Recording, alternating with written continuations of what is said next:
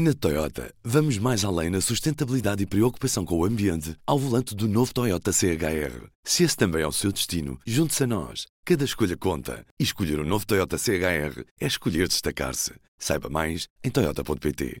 Eu estava a beber um copo aqui perto, ali no, no Caixo Dré, e recebo uma, uma notificação a dizer, salve a primeira notificação já falava em 19 mortos. E eu começo a telefonar ao diretor na altura, ao David, perguntar vocês precisam de ajuda e vim de imediato para a redação. Estava cá a Andreia Sanches e a Cláudia Carvalho de Silva. Uh, nós as três uh, estivemos aqui em permanência a fazer logo um ao minuto, a tentar perceber o que aconteceu. O Adriano uh, e o Paulo Pimenta também arrancaram, os nossos fotógrafos arrancaram logo nessa noite e nós estávamos logo cá a assegurar, como nós costumamos dizer, a assegurar as pontas, saber o que é que estava a acontecer, apanhar as declarações de quem já estava a fazer declarações, já havia o secretário de, o secretário de Estado, o primeiro-ministro, portanto já havia o presidente da República, já havia muita gente a falar, nós estávamos a tentar apanhar isso tudo e ficámos cá até de madrugada.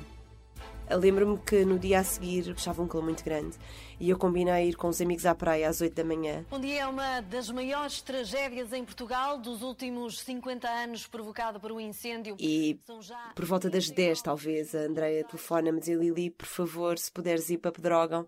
E eu saio da praia, portanto, estive para aí uma hora na praia, se tanto. Eu saio da praia e vou para Pedrógão, onde estive durante 5 dias. Portanto, chego a Pedrógão Grande na manhã do dia seguinte, mas na verdade comecei logo a trabalhar recordámos este excerto do P24 de há um ano, 17 de junho de 2019. Dois anos depois de Pedrógão, ainda não deu para parar de escarafunchar. Era convidada a jornalista Liliana Valente. Hoje, três anos depois, falo com Luciana Alvarez sobre o Plano Nacional de Gestão Integrada de Fogos Rurais. Estás bom, camarada? Bem, então vamos falar um bocadinho sobre, sobre este plano, basicamente que novidades é que ele traz? Este plano não traz muito de novo relativamente ao que já sabia ou que já tinha sido anunciado pelo governo. O principal deste plano é algo que o governo já tinha dito, mas agora é colocado em letra de lei. O governo pretende investir 500 milhões de euros por ano até 2025, portanto nos próximos 10 anos. Isto é dinheiro que prevê, que prevê seja do Estado e também de particulares. Há outro objetivo principal também neste plano, que é a redução da área ardida para metade nos próximos 10 anos. Devemos lembrar que, por exemplo, o ano passado arderam 40 mil hectares, há dois anos 38 mil. Portanto, houve uma grande redução em, em relação a, a 2017, mas em 2017 foi aquele ano terrível dos grandes incêndios e que ardeu cerca de 400 mil hectares. Uhum. Este dinheiro que vai ser investido vai ser aplicado em quê, na prática? Em reflorestação, é, aumento de meios e equipamento, essencialmente é isso. Mas a grande aposta é para a reflorestação e a abertura de meios antifogo. É aí é que é a grande aposta do Ministério da Administração Interna e do Ministério do Ambiente. Reflorestação, adaptar a floresta, torná-la mais resistente aos incêndios e combater o que se chama a eucaliptização, que é, uma, que é uma de, um dos problemas graves no nosso país. É expectável que haja um ordenamento florestal da floresta portuguesa como até agora não, não, não tem havido, não é? É isso que o governo prevê, vamos ver nos próximos 10 anos o que é que vai ser feito. O Ministro do Ambiente diz que esse, esse plano já está a andar, vamos ver se de facto resulta, se não resulta.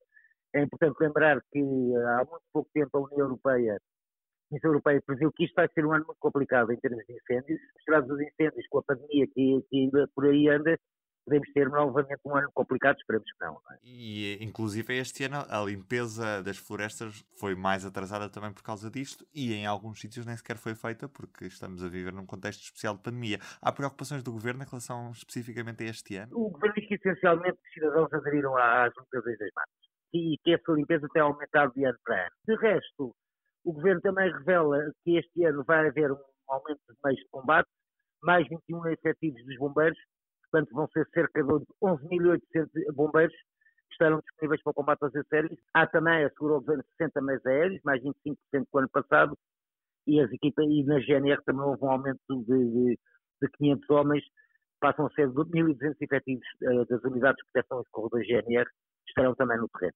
Portanto, a partir de agora, esses meios do governo são já disponíveis para, para atuarem se for necessário.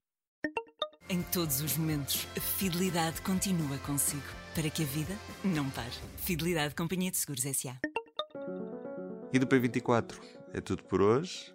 Até amanhã. O público fica no ouvido. Na Toyota, vamos mais além na sustentabilidade e preocupação com o ambiente ao volante do novo Toyota CHR. Se esse também é o seu destino, junte-se a nós. Cada escolha conta. E escolher o um novo Toyota CHR é escolher destacar-se. Saiba mais em Toyota.pt.